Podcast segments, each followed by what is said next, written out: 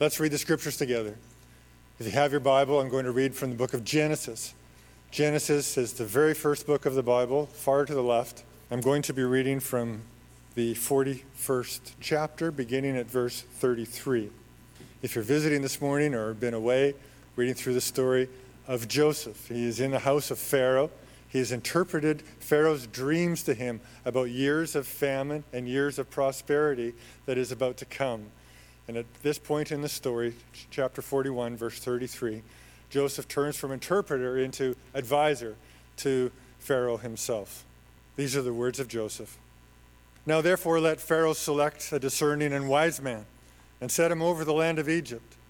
Let Pharaoh proceed to appoint overseers over the land and take one fifth of the produce of the land of Egypt during the seven plentiful years. And let them gather all the food of these good years that are coming, and store up grain under the authority of Pharaoh for food in the cities, and let them keep it. That food shall be a reserve for the land against the seven years of famine that are to occur in the land of Egypt, so that the land may not perish through famine. This proposal pleased Pharaoh and all his servants.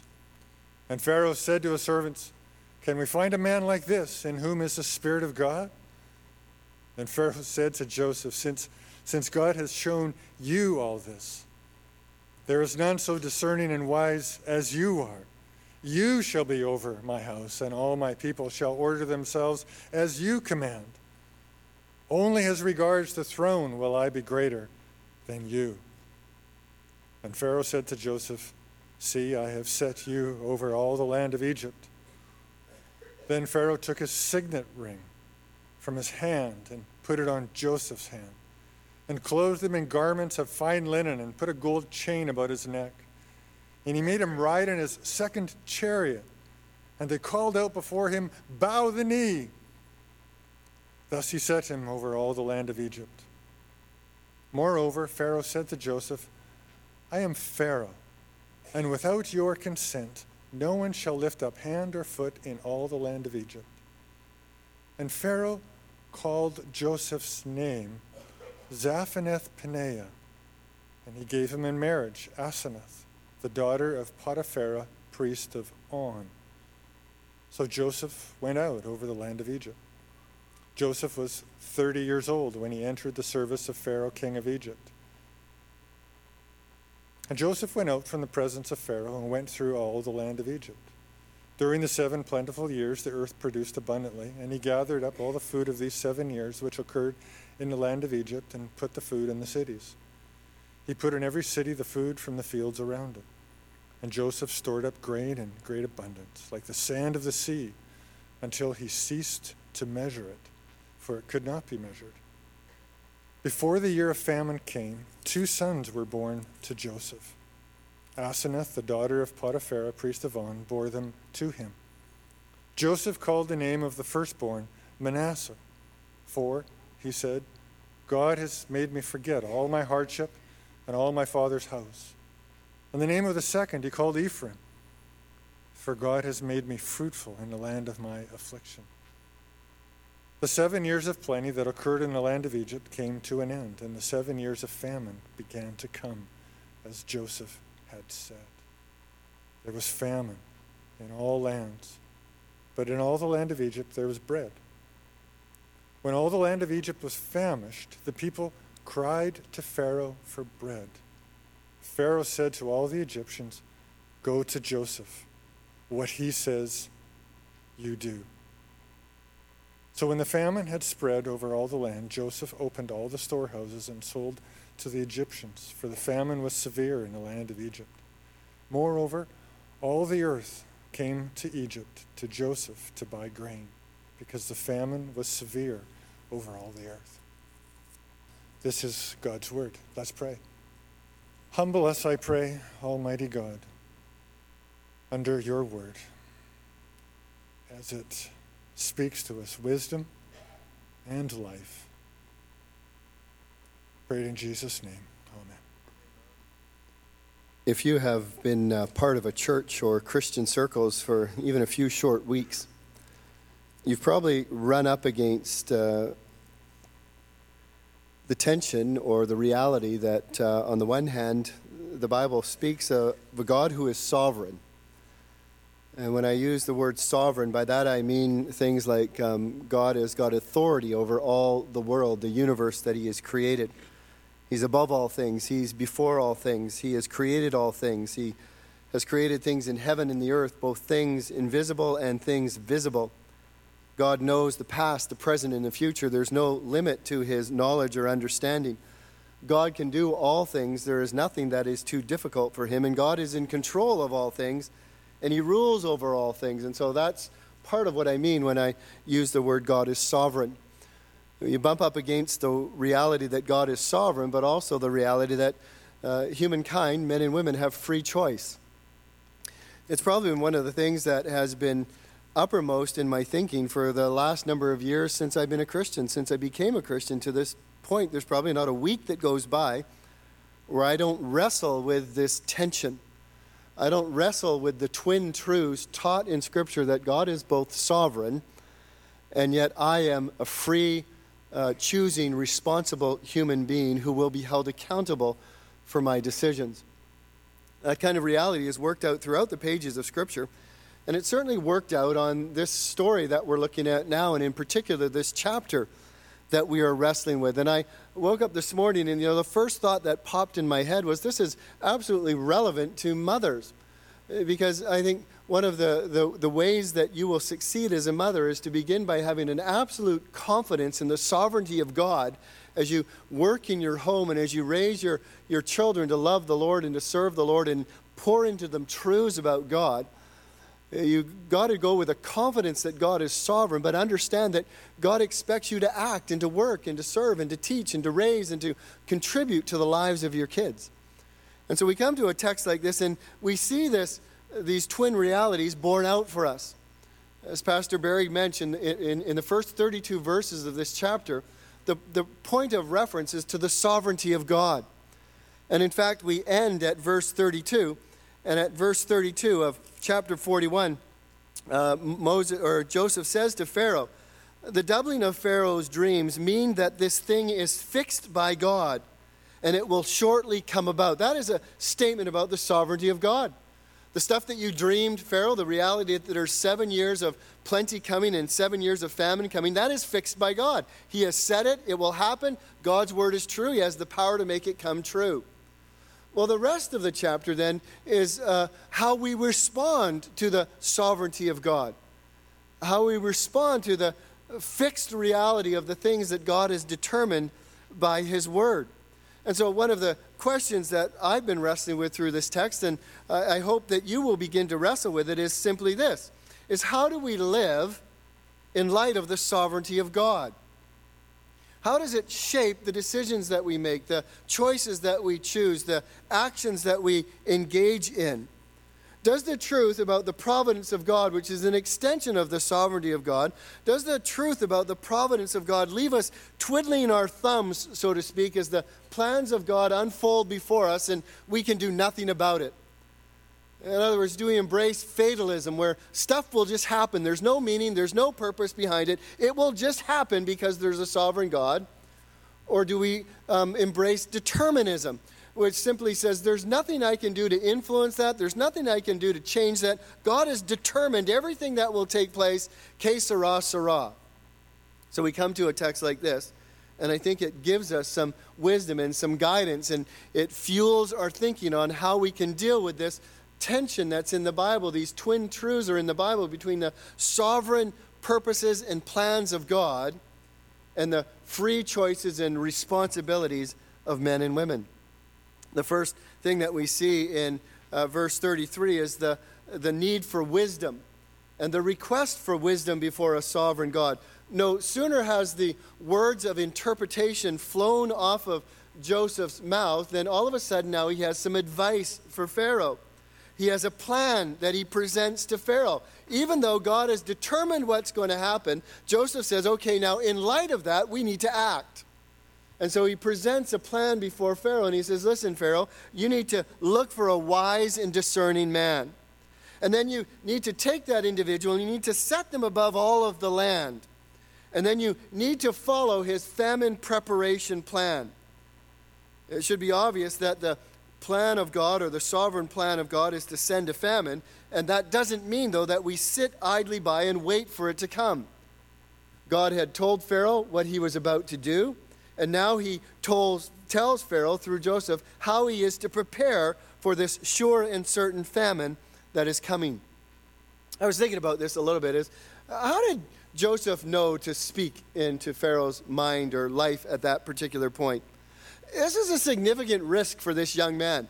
He has just been pulled out of a prison, and now he's before who is likely the most powerful man in the earth at that time, and he's advising him out of nowhere with no past history, uh, just of sheer courage. He reveals to Pharaoh what he thinks that he should do. It's remarkable boldness on Joseph's part. I can only speculate of how that happened, but I, I wonder if it sort of happened like this. As we know, all along, Joseph had been trusting in God for the last 13 years.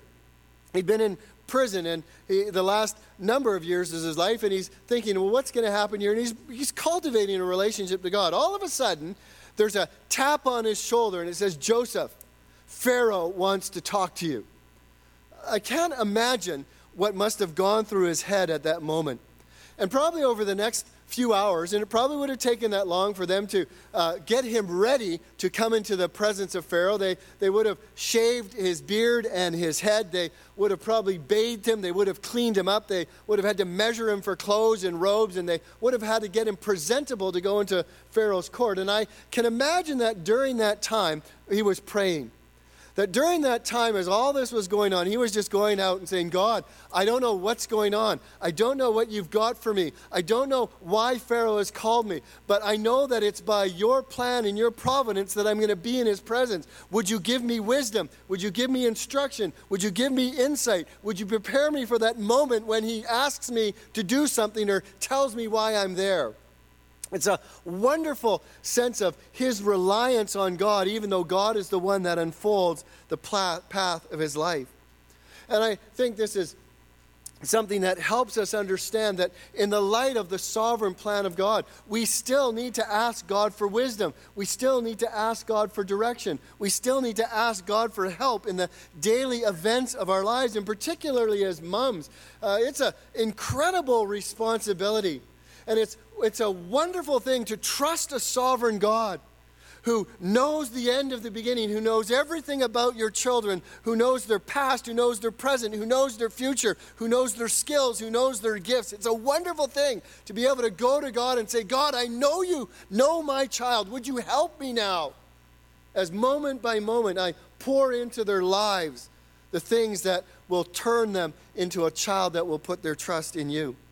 And so Joseph uh, uh, fascinating to me that he trusted that God would help him. He asked God, I'm sure, for wisdom in this kind of circumstance, this situation. He asked God to give him insight into whatever it would be that Pharaoh would ask him to do.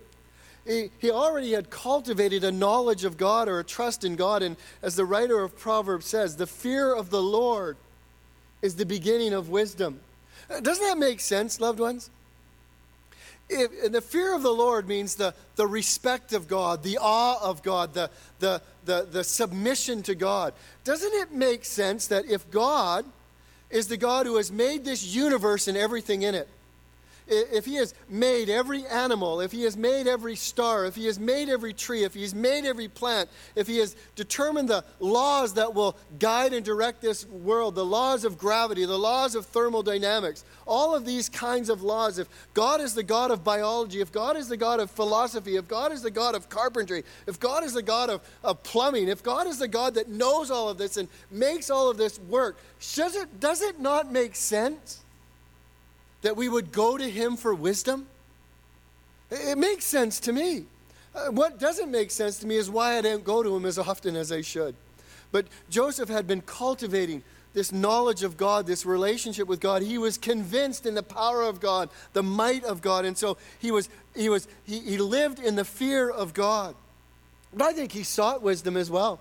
I think the life of Joseph was marked by a young man who realized his inadequacies you can be given all the knowledge in the world, but if you don't know how to apply that knowledge, you have no wisdom at all. We live in a world that is full of access to knowledge. You can go and you can find out information about everything until your mind is just exploding with knowledge. But that knowledge will do you not a bit of good if you don't have the wisdom to apply it to life in the situations that you face.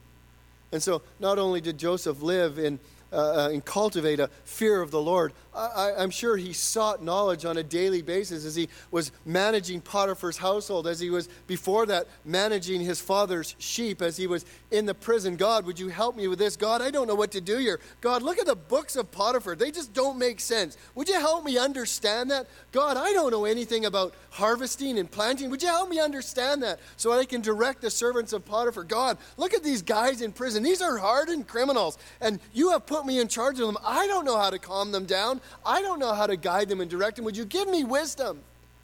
And so he sought wisdom from God. And which just bleeds into the third, which is out of that, is simply the Bible. And James tells us that whoever lacks wisdom, what? Ask God who gives wisdom.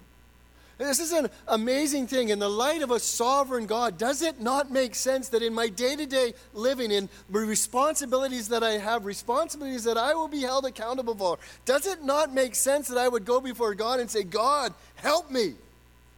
You know it all. And so Joseph was one. I think he was regularly in the presence of God.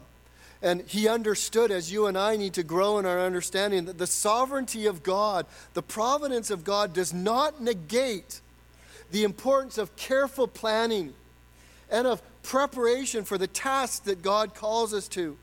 God had spoken.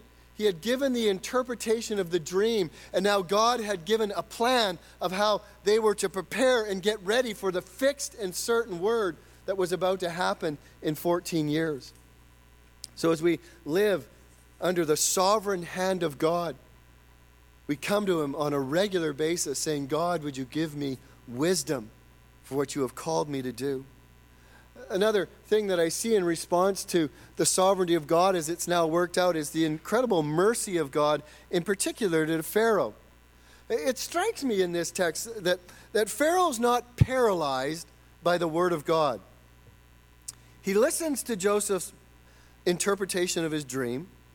He listens to the plan that Joseph presents to him that he needs to implement, and he makes a decision. It's amazing to me that, that Joseph did that, or that Pharaoh did that. I was thinking in my head, Joseph, Pharaoh must have been sitting there, he must have been a little bit conflicted. All of a sudden, who is this Joseph guy, anyhow? I didn't even know this guy existed till about 20 minutes ago. Uh, he must have been kind of going through his head, and then somebody might have told him he's a Hebrew slave. And this is a Hebrew slave. What is a Hebrew slave doing in my presence all of a sudden here? And what about the God of this young man? Says Egypt has hundreds of gods. And now he's got this God, and this God is able to interpret my dream. And now I'm supposed to believe that that same God that enabled him to interpret my dream has a plan for me for the next 14 years. And he bases his confidence in Joseph on a couple of things. One, on the word of a cupbearer. His cupbearer who had had a dream, and the dream had come true. And Joseph, Pharaoh had these dreams, and he's confused. And the cupbearer says, Listen, I had a dream. And I went to this guy, and he told me my dream, and he told me that it would be fulfilled in this certain way. You need to go and find this particular dream. And so Pharaoh could have ignored the cupbearer and says, Really? You want me to listen to some slave that's in prison?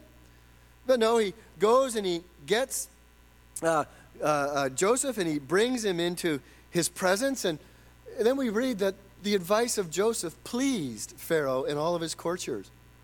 That's amazing. That's the mercy of God that in the, in the sovereign will of God, in the sovereign plan of God, He's even working in a pagan king to make his advice pleasing to him. And secondly, Pharaoh realized something unique about this young man, Joseph. I don't know if he actually understood what it meant when he said the Spirit of God rests on him. I don't think he had the full understanding that you and I have today as we reflect on that phrase, but he understood that there was something unique about this man. There was a power, there was an influence, there was a wisdom that he had, and he attributed that to the God that he served. And then he, he says, Can we find anybody like this man? A man who has the Spirit of God in him, since God has made all of this known to you. There is nobody as intelligent as you. He recognized wisdom when he heard it. And so Pharaoh says, Here's what I'm going to do. This is amazing to me. In light of the, the, the, the sovereign word of God, Pharaoh almost has more faith in the sovereign word of God than a lot of us do. He says, This guy has told me that in 14 years there's going to be a huge famine, or in seven years there's going to be a huge famine. And so, in light of the word of God, he says, Here's what I'm going to do. Again, his confidence in the sovereignty of God does not negate the necessity of him planning and getting ready for what God is going to do any more than our confidence in the return of Christ means that we just sit back and sit at home on our lawn chairs all day saying, well, it could be today. No, we are told, are we not, to, to work and to serve and to tell and to watch and to wait, even though it is sure and certain that Jesus Christ is coming back. And so Pharaoh says, Here's what I'm going to do. He says, I'm going to give you authority beyond any authority you've ever known, Joseph. And at your command, everybody in my kingdom will do what you tell them to do. That is incredible authority. He adds that up, follows that up with the clout of his signet ring. One of a kind. He takes it off of his finger and he gives it to Joseph. That signet ring could seal any order that he would ever make. And that made it almost like the word of a God. He says, I'm going to give you such authority that at your command every knee will bow. I'm going to give you the clout of my signet ring. Not only am I going to give you clout, but I'm going to give you clothing like nobody has ever seen before. I'm going to dress you in the finest robes. I'm going to put some bling around your neck. And when you go out there, people are going to recognize your authority and your power and your might. And not only that, he says, I'm going to give you a set of wheels. I'm going to give you a chariot. And this isn't just a normal chariot that all my regular sort of army officers ride in, or a normal chariot that somebody will get from one end of my kingdom to another. He said, This is like the, the second best chariot in all of the land. And not only am I going to give you a chariot, but I'm going to send a whole bunch of servants ahead of you. And as they're running ahead of you, they're going to yell out, a break. And that doesn't mean I have no brakes. That means I like that. I thought that was funny too. Uh, it, it, means that you're to bow down, you're to awe, be in awe of him, you're going to respect him. Can you imagine that so confident was Pharaoh in the word of the Lord spoken through Joseph, the sovereign word of God, that he believed it, and in believing it, he accepted the plan of Joseph and authorized him to carry it out. Again, I was thinking of this in relation to mothers. Do you have such confidence in the Word of God that as you're raising your sons and your daughters, if the Word of God says something, you believe it, you trust it, and you act upon it?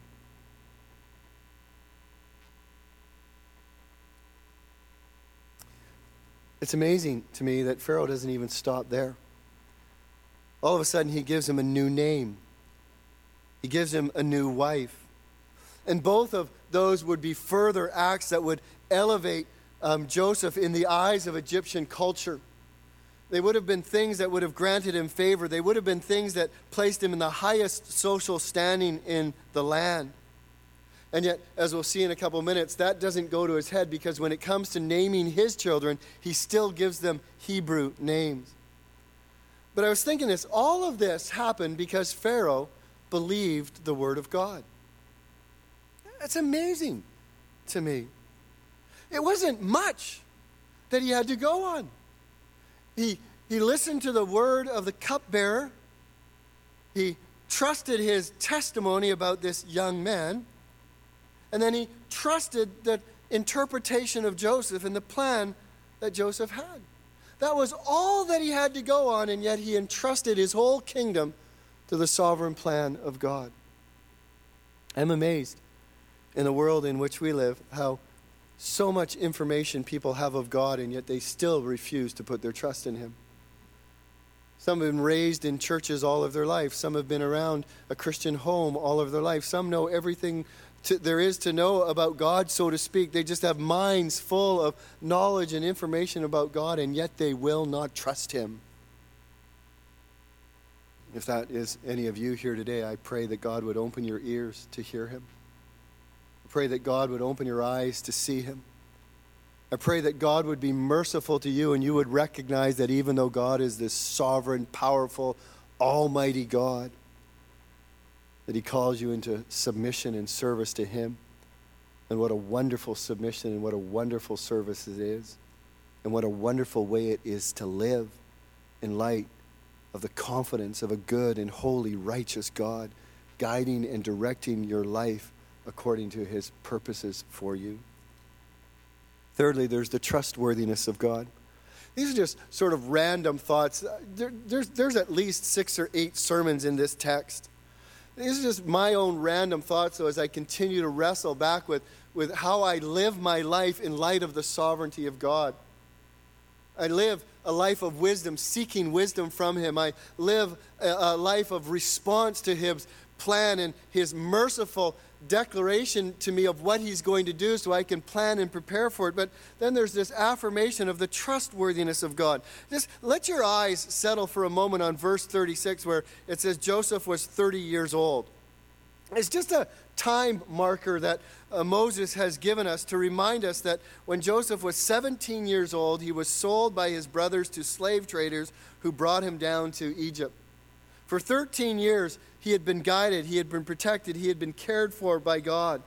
Those 13 years were full of um, amazing ups and downs, and now we are when he's 30 years old. So that's 13 years from the moment he was sold to what it says here when he entered the service of Pharaoh, king of Egypt. That phrase alone is a fascinating phrase to me. You know, I, I have a lot of regrets in life. Not that I beat myself up over them, I do that once in a while. Um, I think Pastor Barry once called me a tortured soul. and, uh, but uh, before I was a Christian, I was probably one of the worst employees that you could have. I was arrogant. I was proud. I thought I knew everything. And I treated my bosses like they were dirt. In fact, I did follow some of them up after I became a Christian, and I tried to find them and I phoned them and I apologized to them for the way that I had treated them. But after I became a Christian, it was a hard thing for me to begin to adjust to submission to authority. And this phrase, it just, it, it just reminded me and encouraged me. And, and um, I think God said, you know, just mention a little bit of this to the church on Sunday. When he entered the service of Pharaoh the king, you know, most of us here will not have the privilege of working for a Christian boss we won't have a privilege of working for one who shares the same values we have, shares the same perspectives we have, shares the same goals we have, worships the same God that we have. But does that mean that if you don't have a Christian boss, you can slack off? No. Does that mean that if you don't have a Christian boss, that you can cut corners on the work that you do? No. You see, it is so true, and I appreciate those. Re- it doesn't we as Christians should be some of the best workers. In fact, we should be the best workers that anybody can have. Because ultimately, that boss is the authority that God has placed over us. And there is no authority that is given that is not given by God. And when we disobey that authority, we disobey God. It was just such a small little reminder to me here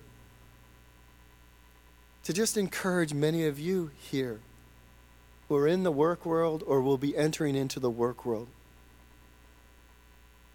That no matter whose service you enter into, pagan king, wild rebel against God, Serve them with all of your heart. Serve them as though you are serving the King of Kings and the Lord of Lords. So Joseph gets to work. He has this plan and how he begins to implement this plan. Throughout the land of Egypt, it, it basically tells us that he hopped in his chariot and off he went from one end of the land to the other end of the land.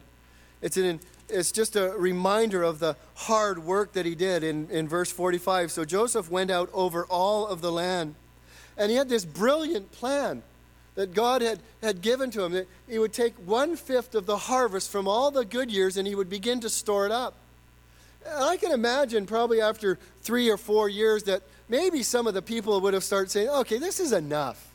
Like, would you stop taking a fifth of my stuff and storing it up? They, I don't know if the land knew of what God was going to do. They had to trust Joseph. I think we've just come through tax season, and there's probably more than a few of you that are ticked that maybe the government has taken a little bit more than you think they should have taken, particularly after you've worked for 30 years and you think enough is enough. But he takes a fifth of all the produce for the next seven years and he stores it in towns all about Egypt brilliant plan. So that people didn't have to get in their chariot and go for days to a storehouse. They could just walk to the storehouse and get what they needed for the next years of famine. There's no sitting back and waiting to see whether or not the word of God would come true. There was no sitting back and saying, Well, God said it's going to happen, so it'll happen regardless of what I do. He gets to work because of the promise of God's word. That's amazing to me. The sovereignty of God is, is not something that restricts him or constrains him. The sovereignty of God is what motivates him. See, we can confidently serve God today because he is sovereign. What gives meaning to our prayer? What gives hope to our prayer? What gives, what gives help when we cry out to God for deliverance? It's because we think, well, God, you know, I, I sort of think you can do this, and, you know, you're the best option of them all, or, you know, I, I'm trying this and I'm trying that, and you're just my third go to person. No, we pray to God because He believes He has the power. We pray to God because He can change things. We pray to God because He has a plan. We pray to God because He controls all things. We evangelize because God is the God who saves. I don't know who God will save. It's not up to me to determine that. I know He will save. And I know He calls me to witness, and I know He calls me to tell people about Jesus. Who gets saved is up to God. But I know that He will save, and therefore I have confidence to go forth with His word. All of this leads me to the point, and the point is the trustworthiness of God. But notice verse 47 during the seven years of abundance, the land produced outstanding harvests. That simply tells us God was true to his word. You can trust God. If God says there's going to be seven years of plenty, there's going to be seven years of plenty. God doesn't say, oh, I changed my mind, it's going to be five. Or, oh, I, you know, the winds are a little bit crazy, so it's, you know, it's going to be two. No, if God says it's going to be seven years, you can count on it being seven years. You can trust the word of God, loved ones. Then notice verse 53. Then the seven years of abundance in the land of Egypt came to an end, and the seven years of famine began, just as Joseph had said. The trustworthiness of God. God had declared it, it was fixed, and now he was true to his word. Not only did he say it, but he has the power to bring it about. Seven years of plenty and now seven years of famine. Are you confident that the Word of God is true? Do you trust the Word of God no matter how long it seems that the promise is taking to be fulfilled? I think of this again, even as moms, you know, there's so many promises that we need and that you hang on to as you raising those young lives to be men and women of God. Sometimes you don't see the fulfillment of the promise of God even while they're yet in your home. Don't give up on the trustworthiness of God because He is sovereign. His word will never, ever fail. The final observation is we live our life not only um, asking for wisdom. We live our life not only depending on mercy, we live our lives not only confident in the trustworthiness of God, but in the midst of all of this, we are cognizant of the goodness of God. Verses 50 to 52, I'll read them again. It said, Before the years of famine came, two sons were born to Joseph. Aseneth, the daughter of Potiphera, priest of On, bore them to him. Joseph called the name of the firstborn Manasseh, for he said, God has made me forget. Forget what? Forget all my hardship and all my father's house. And the name of the second he called Ephraim, for God has made me fruitful. Where? In the land of my affliction. Many times we give names to things without really thinking of them. We name our children, and sometimes we just pick a name because it's a popular name. Come, Sometimes we pick a name because it's easy to pronounce. Every once in a while, though, parents um, think about the names that they're naming their kids. They, they maybe there's a circumstance in their life or uh, a history in their life, and they name their child with a name that has peculiar meaning to them. Our oldest son and daughter-in-law have three girls, and their youngest girl is named Sarita. It's a beautiful name. I found, and they wanted all their kids to have uh, biblical names. That was part of it. But Sarita is Spanish for Sarah. It's a beautiful name. But I also found out that the Sarita River is one of the best fly fishing rivers on the island. and my son loves fly fishing. And so every time he says, Sarita so sweeta, he thinks of fly fishing on the Sarita River. And so names have meaning, don't they? Names help us recall certain things. And so Manasseh, God has caused me to forget. Forget what? Forget all my hardship and all my father's house. This is something really beautiful going on here he says, the provision of God, as I reflect now, somewhere in the third, fourth, fifth, sixth year of God's plenty, God has allowed me, enabled me to put the pain of my previous years behind me. God has removed the sting from the hardship and from the bitterness that I've had. It's a little like Joel 2:25 where God promised us to restore what the locusts have eaten. You see, the goodness of God had captured Joseph, and he had captured in the name Manasseh. It's, it's the dominant theme of his life. God has made me forget. I doubt that this means that he had no memory of those years. I doubt that it means that he forgot his brothers. In fact, we know he didn't forget his brothers or his father.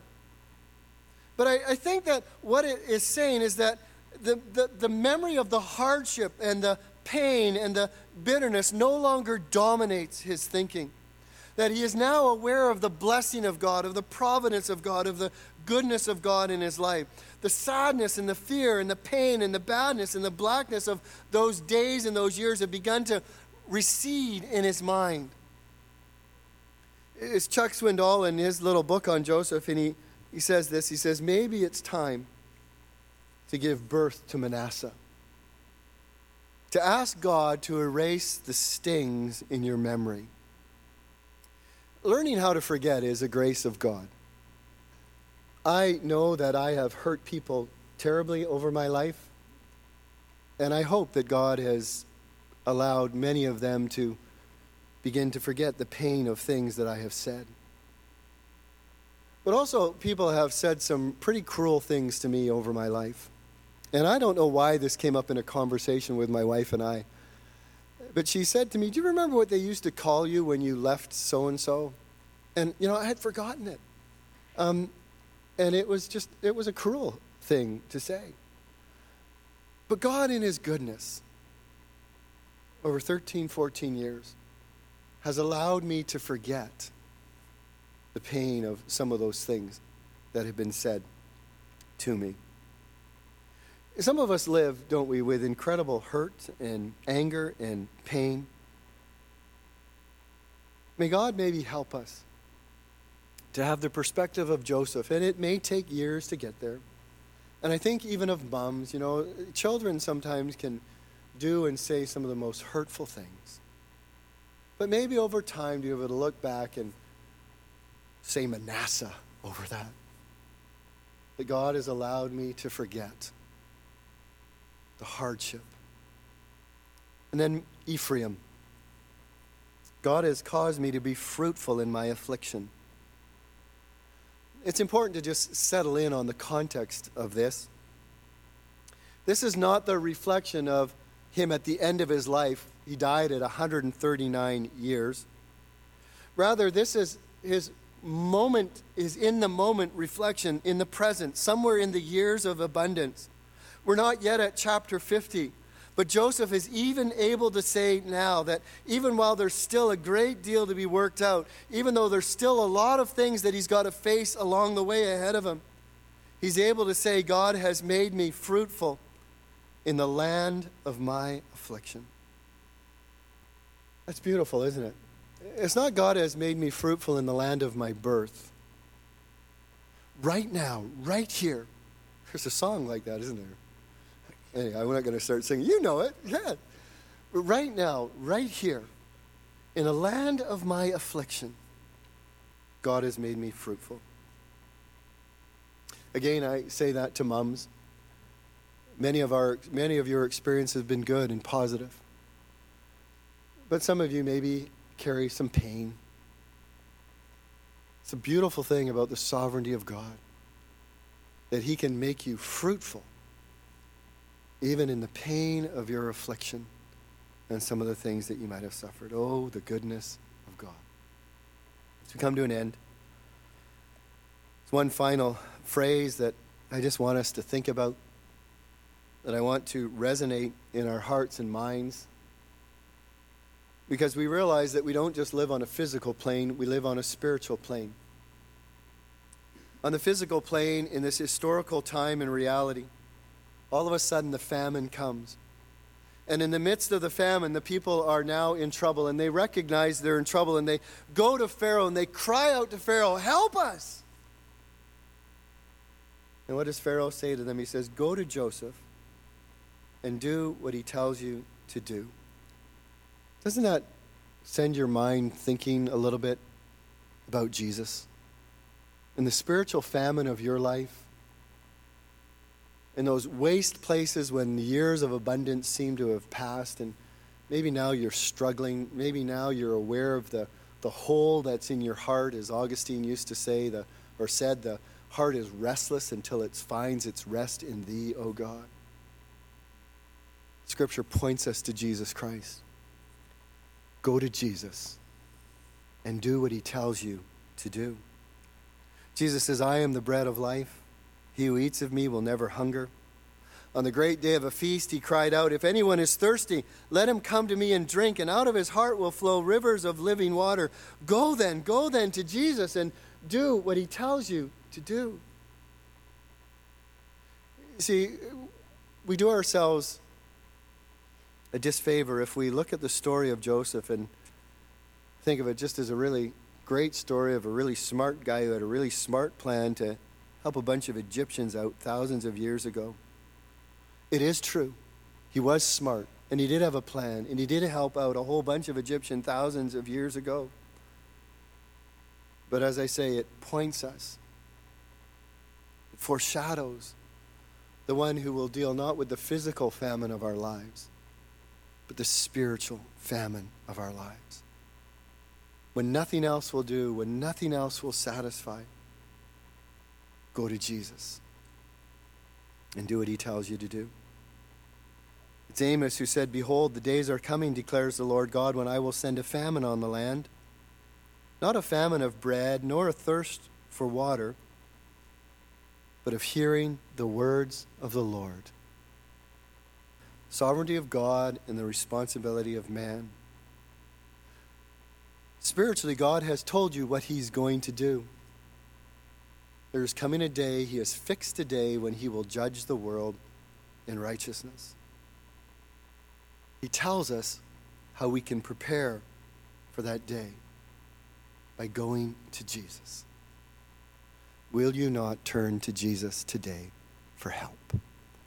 Father, we thank you for your word.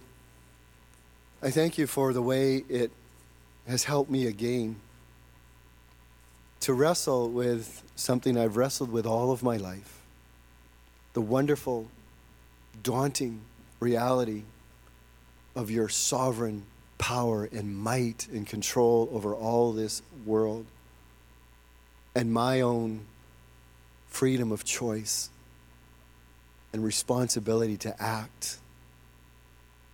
I thank you for helping me think about it in a different way this past week. I pray it will have been a help for your people. And I pray, Father, if anyone is experiencing a famine of their soul today, that they would turn to Jesus for help. I pray this in Jesus' great name. Amen.